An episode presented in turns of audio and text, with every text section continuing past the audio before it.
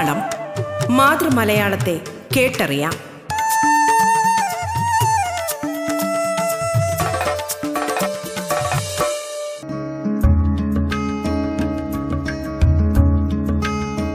നമസ്കാരം പ്രിയ ശ്രോതാക്കളെ.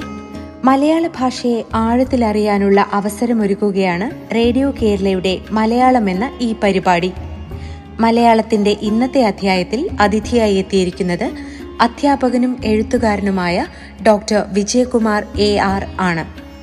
മലയാളത്തിലും ഹിന്ദിയിലും സാഹിത്യരചനകൾ നടത്തിവരുന്ന ഇദ്ദേഹം ശീർഷക് ഭീതർ ഹെ എന്ന പേരിൽ ഹിന്ദി കവിതാ സമാഹാരവും വെയിലിന്റെ സ്ത്രീലിംഗം എന്ന മലയാള കവിതാ സമാഹാരവും പ്രസിദ്ധീകരിച്ചിട്ടുണ്ട്. ഹിന്ദിയിലും മലയാളത്തിലുമായി നോവൽ ചെറുകഥ തുടങ്ങിയവയെക്കുറിച്ച് ധാരാളം പഠനങ്ങൾ എഴുതിയിട്ടുണ്ട്.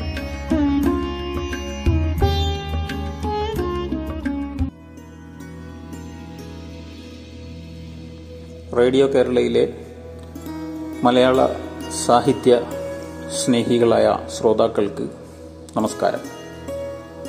സാഹിത്യ ഭാഷണങ്ങളിൽ ഏർപ്പെടുമ്പോൾ വിഷയങ്ങൾക്ക് പരിധിയോ പരിമിതിയോ ഇല്ല എന്ന് എല്ലാ മാന്യ ശ്രോതാക്കൾക്കും അറിയാവുന്നതാണല്ലോ.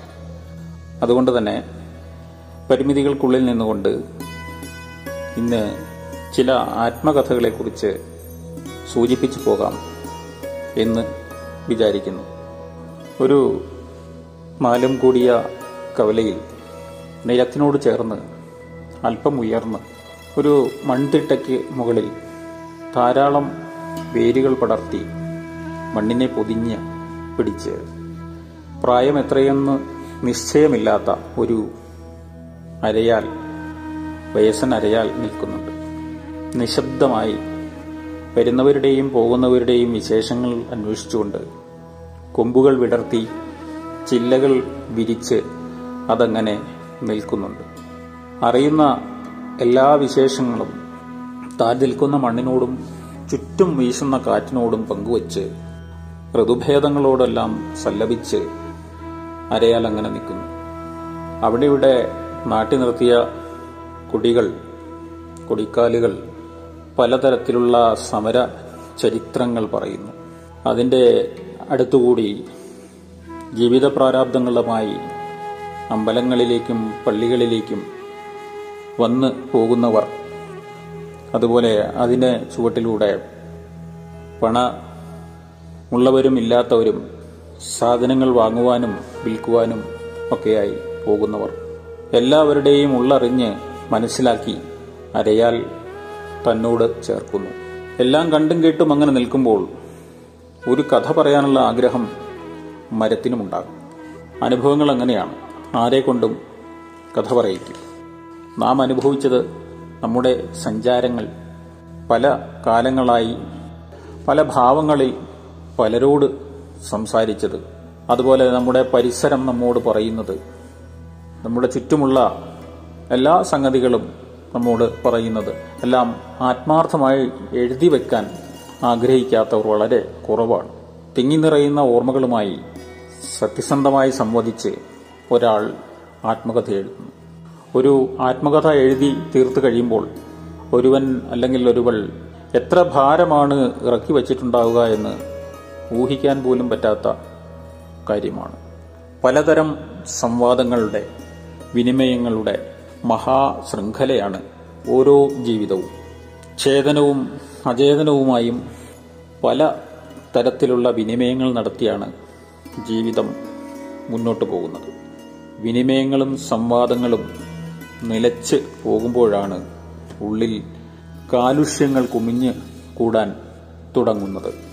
അപ്പോഴാണ് വ്യക്തികൾ പരാജയത്തിലേക്കും പോകാൻ നിരാശ നിരാശയിലേക്കും പോകാൻ തുടങ്ങുന്നത്.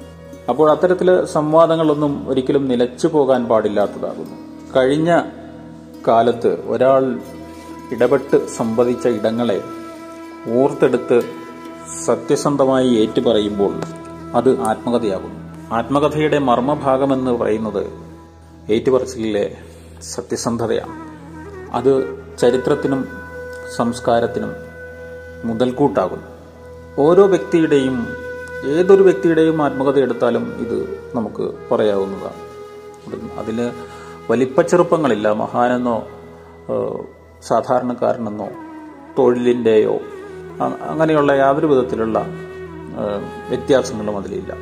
മഹാത്മാഗാന്ധിയും ടോൾസ്റ്റോയും ദാന്തേയും സാർത്രും ബർട്രാൻഡ് റസലും ഹെലൻ കല്ലറും മാക്സിം ഗോർക്കിയും സ്വദേശാഭിമാനിയും പി കുഞ്ഞിരാമൻ നായരും മുണ്ടശ്ശേരിയും എന്നിങ്ങനെ എത്രയോ പ്രതിഭാധനരാണ് ചുറ്റുപാടുകളുമായുള്ള ഇടപാടുകൾ വളരെ സത്യസന്ധമായി പങ്കുവച്ചിട്ടുള്ളത്.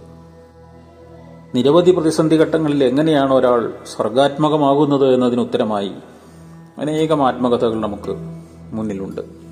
കാലത്തിന്റെ കാലവുമായി കാലത്തിന്റെ വിവിധ ഘട്ടങ്ങളിൽ സമരം ചെയ്തവർ ഭാഷയെ പുതുക്കിപ്പണിതവർ നാട്ടുവഴക്കങ്ങളുമായി ജീവിച്ചവർ. വന്നു പോകുന്ന ഇടപെട്ട എല്ലാത്തിനോടും സംവദിച്ചുകൊണ്ട് ജീവിതത്തെ സാർത്ഥകമാക്കിയവർ. വലിയ വലിയ സമരങ്ങൾ കണ്ടവർ സമരങ്ങളിൽ ഇടപെട്ടവർ. സ്വന്തം ജീവിതത്തിൽ എന്നതുപോലെ ആ സമരങ്ങളെ അനുഭവിച്ചവർ.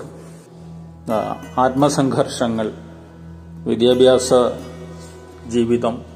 ഇങ്ങനെ നിരവധി ആയിട്ടുള്ള കാര്യങ്ങൾ മുഹൂർത്തങ്ങൾ കുറിച്ചിട്ട ആത്മകഥകൾ നമുക്ക് കാണാൻ സാധിക്കും.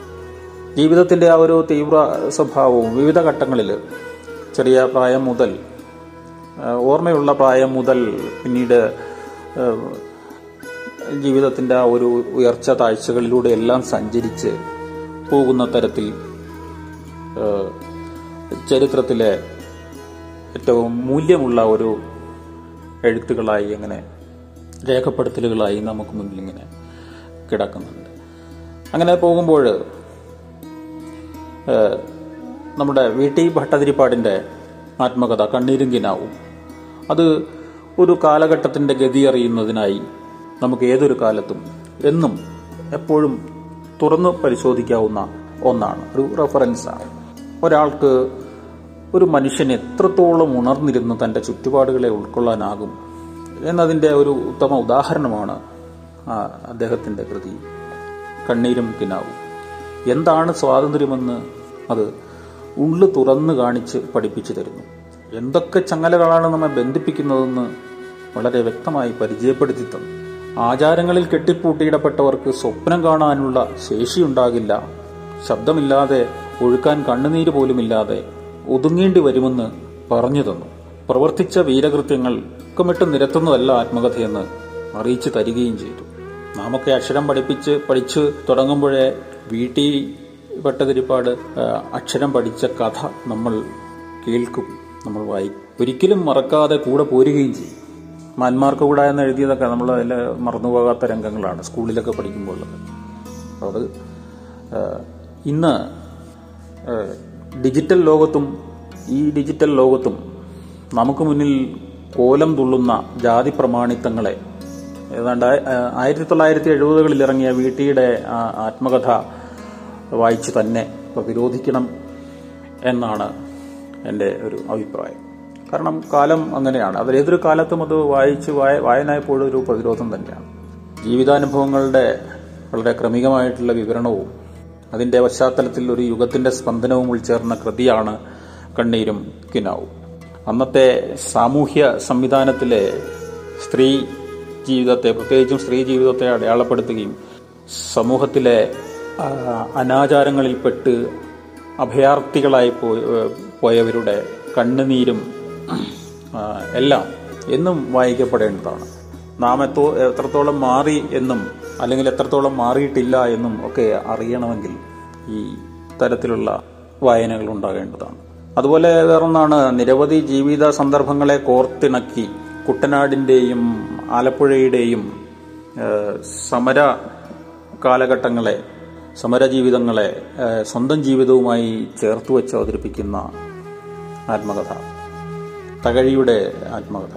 വ്യക്തി അല്ലെങ്കിൽ വ്യക്തിയേക്കാൾ എഴുത്തുകാരൻ എന്ന പദവി അതിനേക്കാളെല്ലാം മുകളിലായി സമൂഹം തെളിഞ്ഞ് പരന്നു കിടക്കുന്ന കൃതിയായി ആത്മകഥ. തകഴിയുടെ ആത്മകഥ നമുക്ക് മുന്നിലുണ്ട്. കുടുംബാധികാരങ്ങളെക്കുറിച്ചുള്ള സജീവ ചർച്ചകൾ സാമ്പത്തിക വളർച്ച ഒരു പ്രദേശത്തിന്റെ അല്ലെങ്കിൽ കേരളത്തിന്റെ സാമ്പത്തിക വളർച്ച നമ്മുടെ സമൂഹത്തിലെ സാമ്പത്തിക വളർച്ച വിദ്യാഭ്യാസത്തിന്റെ മാറ്റം എല്ലാം ജീവിതങ്ങളിൽ പ്രതിഫലിച്ചത് എങ്ങനെയെന്ന് പ്രത്യേകിച്ച് എടുത്ത് കാണിക്കുന്ന ഒരു രചനയാണ് തകഴിയുടെ ആത്മകഥ എന്ന് പറയുന്നത്. അത് ഏതൊരു കാലഘട്ടത്തിലും നമുക്ക് സമൂഹത്തിന് നേർക്ക് പിടിച്ച ഒരു കണ്ണാടിയായി നമുക്ക് മുന്നിലുണ്ട്. നമുക്ക് പരിശോധിക്കാവുന്ന ഒന്ന് പരിശോധിക്കാവുന്ന ഒന്നാണ് പറയാം. അതുപോലെ വളരെ ഇതിൽ നിന്ന് കുറച്ച് വ്യത്യസ്തമായി ഇങ്ങനെ ഓരോന്നോരോന്ന് എടുത്തു കഴിയുമ്പോൾ നമുക്ക് തികച്ചും വ്യത്യസ്തമായിട്ട് തോന്നുന്ന മറ്റൊന്ന് ചരിത്രകാരനും നയതന്ത്രജ്ഞനും അധ്യാപകനും പത്രപ്രവർത്തകനും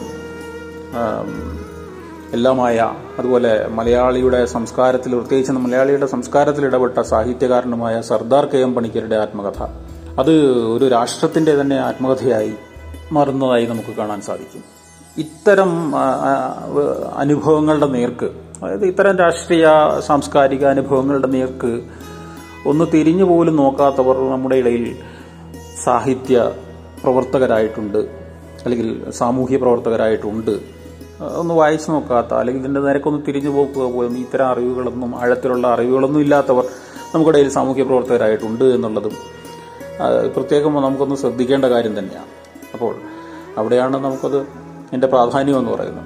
ഈ കെ എം പണിക്കരുടെ എന്ന് പറയുമ്പോൾ സ്കൂൾ പരീക്ഷയിൽ തോറ്റതിന് ആത്മഹത്യക്ക് ശ്രമിച്ചയാളുടെ പിന്നീടുള്ള ജീവിതവും വായനയും പ്രവർത്തന മണ്ഡലങ്ങളും അതൊക്കെ പഠിച്ചറിയുന്നത് ഏതൊരു വ്യക്തിത്വത്തിന് ഊർജം പകരുമെന്നുള്ള കാര്യത്തിന് യാതൊരു സംശയവുമില്ല. പക്ഷെ എത്ര പേര് അത് വായിക്കുന്നു എന്നുള്ള കാര്യങ്ങളൊക്കെ പരിശോധിക്കപ്പെടേണ്ടതാണ്. ഇന്ത്യയിൽ നടന്ന വർഗീയ കലാപത്തെക്കുറിച്ചുള്ള വിവരണം ഇന്നും അത് പല പല ആവർത്തി വായിച്ചു നോക്കേണ്ടതാണ്. ആയിരക്കണക്കിന് മനുഷ്യരെ വണ്ടി കയറ്റിക്കൊണ്ടുപോയി കൂട്ടത്തോടെ കൊന്നൊടുക്കുന്ന രംഗം സ്വന്തം രാജ്യത്തിനും സ്വധർമ്മത്തിനും ജയ് വിളിച്ചുകൊണ്ട് കൂട്ടക്കൊലയ്ക്ക് നേതൃത്വം നൽകുന്നത്. അതൊക്കെ മനസ്സിനെ പിടിച്ചുലയ്ക്കുന്ന വായനാനുഭവമാണ്. കലാപരഹിതമായി സമാധാനത്തിന്റെ പാതയിൽ സഞ്ചരിച്ച് സ്വാതന്ത്ര്യം നേടിയെന്ന് നമ്മളൊക്കെ അഭിമാ അഭിമാനിക്കുമ്പോൾ ഈ ഒരു കൃതി സമ്മാനിക്കുന്ന നടുക്കം അതായത് സർദാർ കെ എം പണിക്കരുടെ ആത്മകഥ ആ, സം- ആ ആത്മകഥ സമ്മാ നമു- നമുക്ക് നൽകുന്ന ഒരു നമുക്കത് വായിക്കുമ്പോൾ ഉണ്ടാകുന്ന ഒരു നടുക്കം അത് കുറച്ചൊന്നുമല്ല. അപ്പോഴും സ്വധർമ്മത്തിന് സിന്ദാബാദ് വിളിച്ചിരുന്നവർ സംവാദത്തിന് ഇടം കൊടുക്കാത്ത രീതിയിൽ ഇന്നും വിളിച്ചുകൊണ്ടേയിരിക്കുന്നു. ഇതൊക്കെ നമ്മുടെ സമൂഹത്തിൽ കണ്ടുകൊണ്ടിരിക്കുന്നതാണ്. അതുകൊണ്ട് തന്നെ ആത്മകഥ എന്ന് പറയുന്നത് ഇപ്പോൾ അത് ഒട്ടും പഴകുന്നില്ല. പ്രത്യേകിച്ചും ഈ സത്യാനന്തര കാലത്ത് അത് പുതുകാലത്തേക്കാൾ പുത്തനാകുന്നു എന്നുള്ളത് സംശയമൊന്നുമില്ല. എന്ന് പറഞ്ഞാൽ അങ്ങനെ ഒരു പ്രയോഗത്തിൽ നമുക്ക് പറയാവുന്നതാണ്. നമ്മുടെ ഈ പുതുകാലത്തേക്കാൾ പുത്തനാകുന്നു ആ പഴയ ജീവിതകഥ അല്ലെങ്കിൽ ആത്മകഥ എന്ന് പറയുന്നത്. സ്ഥലകാല പരിഗണനകൾക്ക് അതീതമായി ചരിത്രം അന്വേഷിക്കുന്നവർക്ക് നിരവധി ചോദ്യങ്ങളും ഉത്തരങ്ങളും ഇതിൽ നിന്ന് ലഭിക്കും.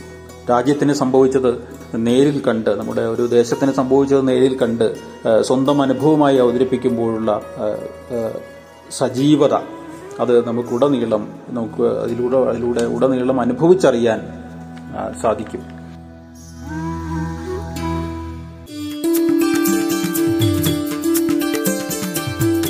അധ്യാപകനും എഴുത്തുകാരനുമായ ഡോക്ടർ വിജയകുമാർ എ ആർ അതിഥിയായി എത്തിയ മലയാളമാണ് റേഡിയോ കേരളയിൽ ശ്രോതാക്കൾ കേട്ടുകൊണ്ടിരിക്കുന്നത്. മലയാളം ഇടവേളയ്ക്ക് ശേഷം തുടരും.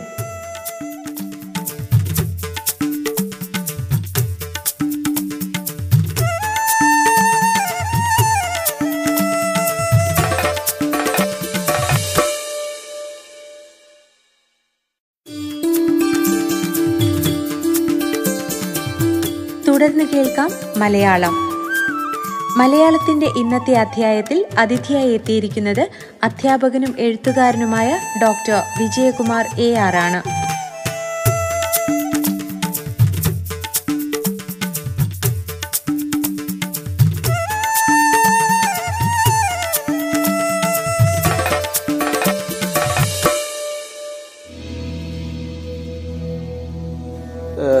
നാടൻ സംഭാഷണ ശൈലികളിലൂടെ സാധാരണ സംഭാഷണ ശൈലികളിലൂടെ വിശേഷണം എന്തുണ്ട് വിശേഷം എന്നൊക്കെ ചോദിക്കുന്ന രീതിയിൽ അങ്ങുമിങ്ങും വിശേഷങ്ങൾ പറഞ്ഞ് ആത്മകഥ എഴുതിയ ബഷീറിനെ നമുക്ക് ഓർക്കേണ്ടുന്നതാണ്.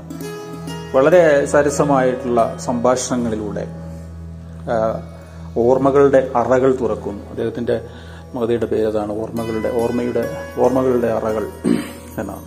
ആ ഓർമ്മയുടെ അറകൾ എന്ന് പറയുന്നത് അത് ചു അത് നമ്മുടെ ചുറ്റുപാടുകളോടുള്ള ആത്മാർത്ഥമായ ഇടപെടലുകളാണ്. ജാതിയും മതവും ഒക്കെ അപ്രത്യക്ഷമായി മനുഷ്യരൂപം തെളിഞ്ഞു വരുന്നതായിട്ട് നമുക്ക് വൈക്കം മുഹമ്മദ് ബഷീറിന്റെ ആത്മകഥ വായിക്കുമ്പോൾ തോന്നുന്നുണ്ട്. പലതരം കാലുഷ്യങ്ങൾ നിറഞ്ഞ പുതിയ ലോകത്തിൽ ബഷീറിന്റെ ഓർമ്മകളുടെ അറകൾ എപ്പോഴും അത് സമൂഹത്തിന് നേർക്ക് തുറന്നു വെക്കേണ്ടതാണ്. ശൂന്യതയിൽ നിന്നുണ്ടായ ലോകവും മലയാളം പഠിച്ചതും ഇംഗ്ലീഷ് പഠിച്ചതും ദൈവവിശ്വാസവും സ്വാതന്ത്ര്യ സമരവും ഗാന്ധിയെ തൊട്ടതും അതുപോലെ ഭഗത് സിംഗ് ആയതും അങ്ങനെയൊക്കെ അങ്ങനെ അങ്ങനെ എത്രയെത്ര ജീവിത സന്ദർഭങ്ങൾ സ്വന്തം വീടിന്റെ മുറ്റത്ത് അല്ലെങ്കിൽ തിണ്ണയിലിരുന്നു കൊണ്ട് അദ്ദേഹം ഇങ്ങനത്തെ മറ്റു സുഹൃത്തുക്കളുമായി സംവദിക്കുന്ന രീതിയിൽ വളരെ സരസമായി അത് പറഞ്ഞു ഫലിപ്പിച്ച് പോകുന്നുണ്ട്. അതുപോലെ അതിൽ എത്രയോ ചെറിയ ചെറിയ നമ്മൾ വളരെ ചെറുതെന്ന് വിചാരിക്കുന്ന പല സന്ദർഭങ്ങളും അങ്ങനെ അവതരിപ്പിച്ചിട്ടുണ്ട്.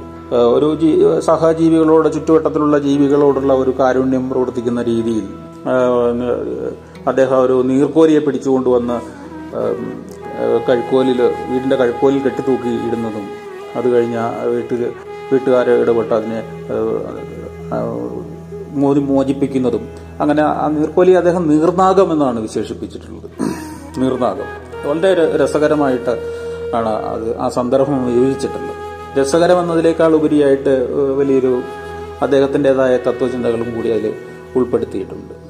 അതുപോലെ അതുപോലെ തന്നെ അദ്ദേഹം ഒരു പരീക്ഷണം നടത്തിയതാണ്. ഇവിടെയും ഒരു ഇപ്പോൾ ജാതി പ്രശ്നങ്ങളൊക്കെ വളരെ കലുഷിതമായിരിക്കുന്ന അതിനെക്കുറിച്ചൊക്കെ ഒച്ചയിൽ പറഞ്ഞുകൊണ്ട് നടക്കുന്ന ഒരു കാലഘട്ടത്തിൽ ബഷീർ എന്ന് എന്താ ഒരു ഹിന്ദു മുസ്ലിം സംഘർഷം ഉണ്ടാകുമോ എന്ന് പരീക്ഷിക്കാനായിട്ട് ചന്തയിൽ പോയി വരുന്ന ദാമു എന്ന് പറയുന്ന ഒരാൾക്ക് ഒരു ഇടി വെച്ച് കൊടുക്കുന്നതും ആ ഇടി വെച്ച് കൊടുത്തിട്ട് ഓടുമ്പോൾ അപ്പോൾ അത് കഴിഞ്ഞിട്ട് ബഷീറിന് അതിന്റെ പേരിൽ വീട്ടുകാരുടെ കയ്യിൽ നിന്ന് തല്ല് കിട്ടുന്നതും എല്ലാവരും നാട്ടുകാരെല്ലാം കൂടി ചോദ്യം ചെയ്ത് അവസാനം ആ പ്രശ്നം എന്ന് പറയുന്നത് അവസാനം തല്ലുകൊണ്ടത് എനിക്കല്ല എന്റെ കൊട്ടയ്ക്കാണ് ഇടി കൊണ്ടതെന്ന് ദാമു പറയുന്നതും. ഇതൊക്കെ സ്വന്തം ജീവിതത്തിൽ ബഷീർ നടത്തിയ പരീക്ഷണമാണ്. പരീക്ഷണം എന്ന് പറയുമ്പോഴത് എന്താണ് ഒരു ജാതി വർഗീയ ലഹള ഉണ്ടാകുമോ? എന്നൊന്ന് പരീക്ഷിച്ച് നോക്കിയതാണ്. നാടകം വർഗീയ ലഹള ഇങ്ങനെ നടക്കുമ്പോൾ. ഇപ്പൊ നമ്മൾ നേരത്തെ പറഞ്ഞ പോലെ സർദാർ കെ മണിക്കരുടെ ആത്മകഥയിൽ നമ്മൾ വലിയ ജാതി ലഹളയെക്കുറിച്ച് അദ്ദേഹം കണ്ടതിനെ കുറിച്ചൊക്കെ പറഞ്ഞു.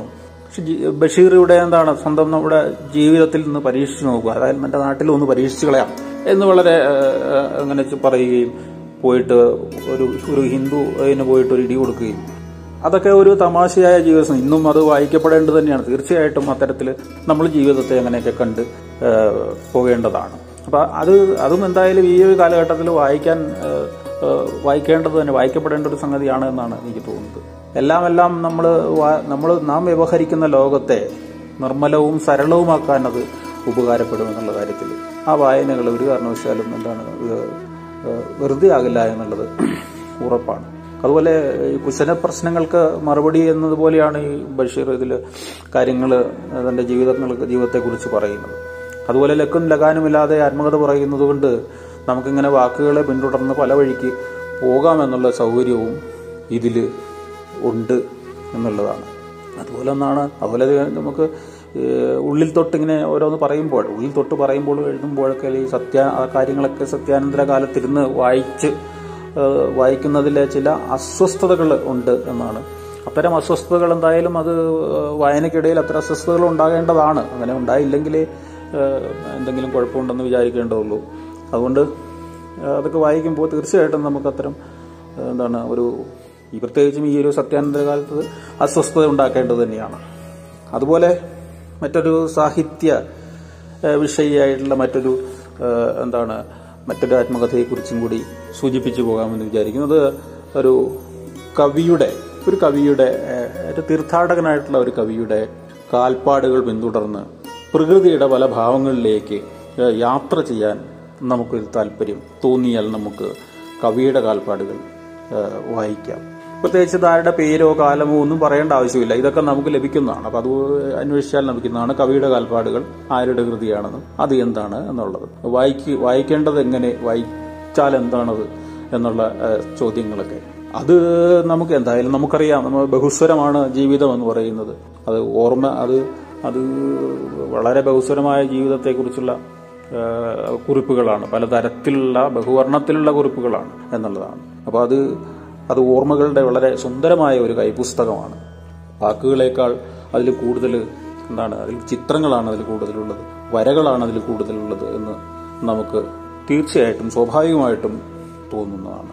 ജീവിതാനുഭവങ്ങളെ പ്രകൃതിയിലെ മനോഹര ദൃശ്യങ്ങളോട് ചേർത്ത് വയ്ക്കുന്ന ഒരു മാന്ത്രികത പി കുഞ്ഞിരാമൻ നായരുടെ ആത്മകഥകളിലെല്ലാം അദ്ദേഹത്തിന്റെ മൂന്ന് ആത്മകഥയുണ്ട്. കവിയുടെ കാൽപ്പാടുകൾ അതുപോലെ നിത്യ കന്യകയെ തേടി അങ്ങനെ എന്നെ അറിയുന്ന എന്നെ തിരിയുന്ന ഞാൻ അങ്ങനെ മൂന്ന് ആത്മകൾ. ഇതിലെല്ലാം എന്താണ് ഓരോ ദൃശ്യങ്ങളോട് ചേർത്ത് വെക്കുന്ന ഒരു അനുഭവമാണ് നമുക്ക് സഞ്ചരിക്കുന്ന ഒരു അനുഭവം. നമുക്കൊരു സഞ്ചാരാനുഭവം പോലെയാണ് ഇത് വായിക്കുമ്പോഴുണ്ടാകുന്നത് എന്ന് പറയുന്നത്. അത്തരം ഒരു മാന്ത്രികത ഇതിന് ഈ ഈ പിയുടെ രചനയ്ക്ക് മാത്രം അവകാശപ്പെടാവുന്നതാണ് എന്ന് എനിക്ക് തോന്നുന്നു. അത് അത് എഴുതി തീർത്ത എഴുതി തീർത്ത ഒരു കവിതയുടെ എഴുതി തീർത്ത കവിതയുടെ ചരിത്രം മുഴുവനായി ഉള്ളിൽ തിങ്ങി നിറയുമ്പോൾ അത്രമേൽ ലളിതമായി പോയ ഒരു ഭാഷ ഇതിന്റെ വലിയൊരു ആകർഷണമാണ്. മഴയും വെയിലും തണലും നിലാവും നനവും നിനവും പിന്നെയും പിന്നെയും നേർപ്പിക്കാനാകും. അത് എന്നുള്ള തോന്നൽ അനുവാചകനിൽ ഉളവാക്കുന്നൊരു കൃതിയാണ് പി കുഞ്ഞിരാമൻ നായരുടേത് ശരിക്കും ആത്മകഥ എന്ന് പറയുന്നത് സത്യത്തിൽ അദ്ദേഹത്തിൽ അതിൽ അതിൽ യുക്തിഭദ്രമായിട്ടുള്ള ഭാഷയിൽ എഴുതിയ ഒരു വസ്തുത വിവരണങ്ങളൊന്നും ആയിട്ട് നമുക്കത് തോന്നുകയില്ല. അതുകൊണ്ട് തന്നെ നമ്മൾ അതിൽ അനുഭവിക്കുകയാണെന്നുള്ള രീതിയിൽ തന്നെ നമുക്ക് വായനയിലിരിക്കാൻ തോന്നുമെന്നുള്ളതാണ് ഇത്തരത്തിൽ എത്ര എത്രയോ കിടക്കുന്നു. അതുപോലെ തന്നെ മറ്റൊരു അതുപോലെ മുണ്ടശ്ശേരിയുടെ കൊഴിഞ്ഞ ഇലകൾ വായിക്കുമ്പോൾ ഉണ്ടാകുന്ന അനുഭവങ്ങൾ. അത് നമുക്ക് നമ്മുടെ ആവശ്യത്തിനും അനാവശ്യത്തിനും ഒക്കെ നമ്മളെ വലിഞ്ഞു മുറുക്കുന്ന ചില സാമൂഹ്യ നീതികളോടുള്ള പ്രതിരോധം. അത് സാമൂഹ്യ ജീവിതത്തിന്റെ ഭാഗമാണെന്നും അത്തരം നീതികളോട് ഉള്ള അസഹിഷ്ണുത വളരെ ചെറുപ്പത്തിൽ മുതലേ നമുക്കുണ്ടായി തുടങ്ങേണ്ടതാണ്. അത്തരം അസഹിഷ്ണുത ഉണ്ടായി തുടങ്ങേണ്ടതാണ് എന്നുള്ളതൊക്കെ മുണ്ടശ്ശേരിയുടെ ആത്മകഥ വായിക്കുമ്പോൾ നമുക്ക് തോന്നാറുണ്ടല്ലോ. ഈ സാഹിത്യാനുഭവം ഉണ്ടാകുന്നത് കൂടെ അല്ലാതെ മറ്റൊരു തരത്തിലുള്ള അനുഭവം ഈ മുണ്ടശ്ശേരിയുടെ ആത്മകഥ കൊഴിഞ്ഞുകലുകൾ വായിക്കുമ്പോൾ നമുക്കുണ്ടാകുന്നു. വളരെ ചെറുപ്പത്തിലെ മുതൽ എങ്ങനെയൊക്കെയാണ് നമ്മൾ മനസ്സിൽ ഈ കാണുന്ന അനീതികളോടൊക്കെ അസഹിഷ്ണുത ഉണ്ടാകേണ്ടത് എന്നൊക്കെ അങ്ങ് ആ പഠിക്കാൻ വേണ്ടിയിട്ട് നമുക്ക് മുണ്ടശ്ശേരിയുടെ ആത്മകഥ നമുക്ക് മുന്നിലുണ്ട് അപ്പോൾ അദ്ദേഹത്തിന് എങ്ങനെ ഇതൊക്കെ അതുപോലെ എഴുത്തും വായനയും ഒക്കെ എങ്ങനെയാണ് പുരോഗമിക്കുന്നത്? ഒരു മനുഷ്യന്റെ ചെറുപ്പകാലം മുതലേ നോക്കുമ്പോൾ അയാളുടെ എഴുത്തും വായനയും വളരെ എങ്ങനെ അത് സീരിയസ് ആയി വളരെ ഗാംഭീര്യമാർന്നതായി തീർന്നു എന്നൊക്കെ പഠിക്കാൻ വേണ്ടി ഒക്കെ വായിച്ചു നോക്കാവുന്ന മറ്റൊരു ആത്മകഥയും അങ്ങനെ നമുക്ക് മുന്നിൽ. അങ്ങനെ അങ്ങനെ അങ്ങനെ നിരവധി ആയിട്ടുള്ള ആത്മകഥകൾ മലയാളത്തിൽ ഉണ്ട്.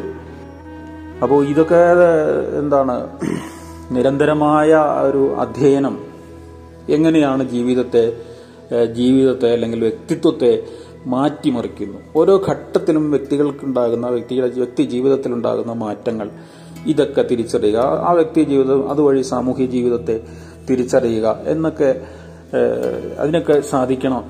സാധിക്കുന്നത് ഇത്തരം വായനകളിലൂടെയൊക്കെയാണ് എന്ന് നമുക്ക് പറയാൻ സാധിക്കും.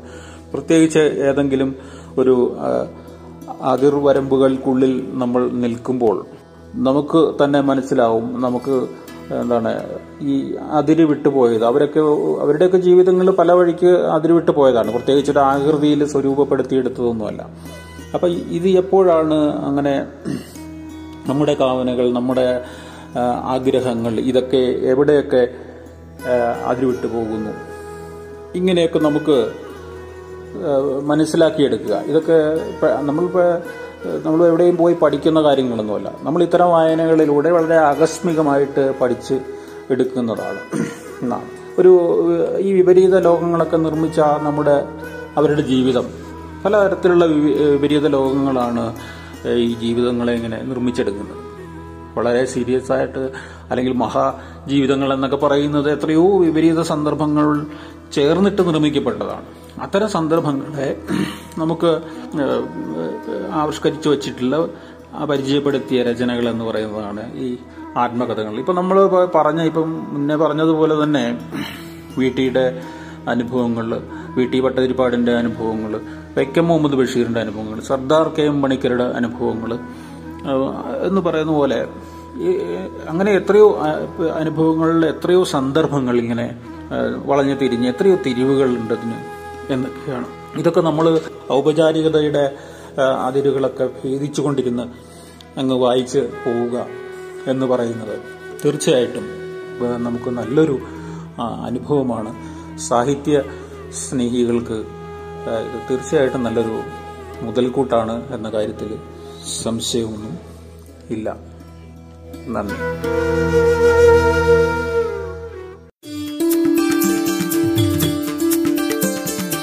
അധ്യാപകനും എഴുത്തുകാരനുമായ ഡോക്ടർ വിജയകുമാർ എ ആർ അതിഥിയായി എത്തിയ മലയാളത്തിന്റെ ഇന്നത്തെ അധ്യായം ഇവിടെ പൂർണമാകുന്നു.